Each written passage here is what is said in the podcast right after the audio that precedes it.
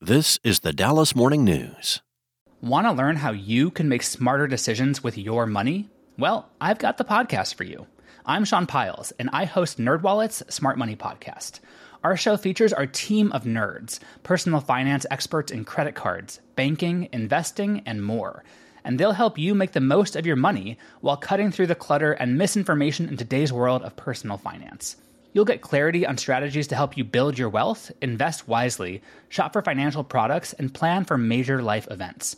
Listen to NerdWallet's Smart Money Podcast wherever you get your podcasts.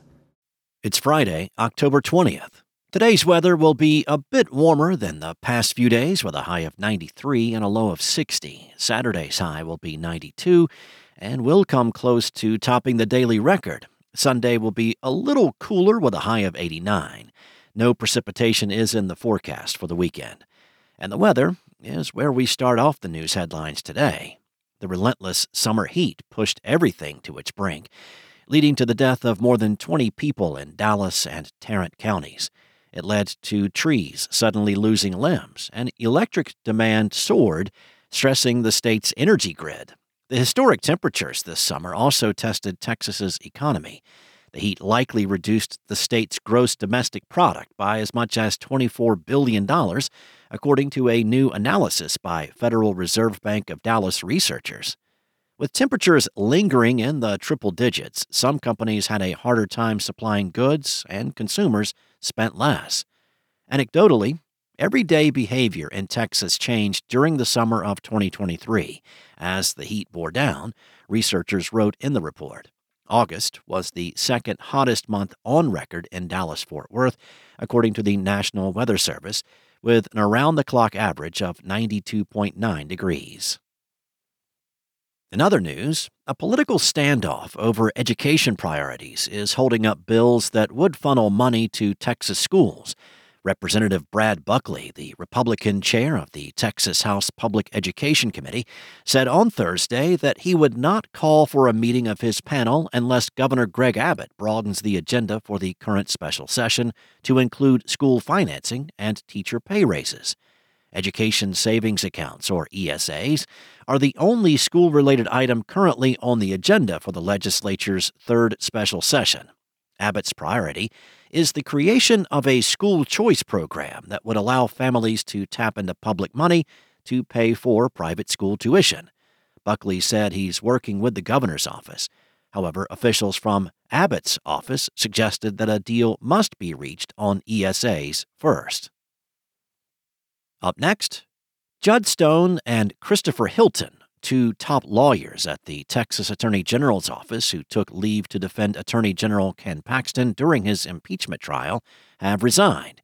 Stone and Hilton will continue to practice law as part of the private firm they created during the impeachment trial, their representative told the Dallas Morning News on Thursday. Stone served as the state solicitor general and Hilton as the chief of the General Litigation Division, both senior positions at the Office of the Attorney General. The two were involved in dozens of high profile lawsuits during their tenure. State employment records with the Comptroller's Office do not yet reflect the resignations. Paxton's agency responded to a records request filed Wednesday for Stone and Hilton's termination documents, noting there was no information responsive to your request. And world famous musician Bad Bunny is returning to North Texas with two concert dates in Dallas as part of his Most Wanted tour next year. The Puerto Rican artist announced the tour through social media, and a poster for the tour showed that the three time Grammy Award winner has concerts scheduled May 3rd and 4th in Dallas. He also had concerts planned in Austin and Houston, the poster showed. Both Dallas shows will be at American Airlines Center, according to a Thursday news release announcing the tour dates. Bad Bunny performed twice in North Texas in 2022 at American Airlines Center and at AT&T Stadium. Messages that were sent to fans on WhatsApp suggested that Bad Bunny will not play songs from past albums. Thanks for listening. For more on today's stories and for the latest breaking news, visit dallasnews.com. Also, check out two of our other podcasts. There's Sports Day Insider with a focus on the Rangers, Cowboys, Stars, Mavericks, and area college teams, and Eat Drink DFW, which provides insight on what's going on in the restaurant scene in the Dallas Fort Worth area. New episodes available now on your podcast app of choice. And don't forget to check out the Dallas Morning News Rewards Program for our virtual events. For more info on upcoming events, please visit rewards.dallasnews.com. I'm Steve White. Enjoy your weekend, and I'll be back Monday with more. Want to learn how you can make smarter decisions with your money? Well, I've got the podcast for you. I'm Sean Pyles, and I host NerdWallet's Smart Money Podcast. Our show features our team of nerds, personal finance experts in credit cards, banking, investing, and more.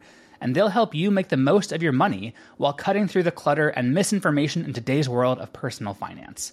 You'll get clarity on strategies to help you build your wealth, invest wisely, shop for financial products, and plan for major life events. Listen to NerdWallet's Smart Money Podcast wherever you get your podcasts.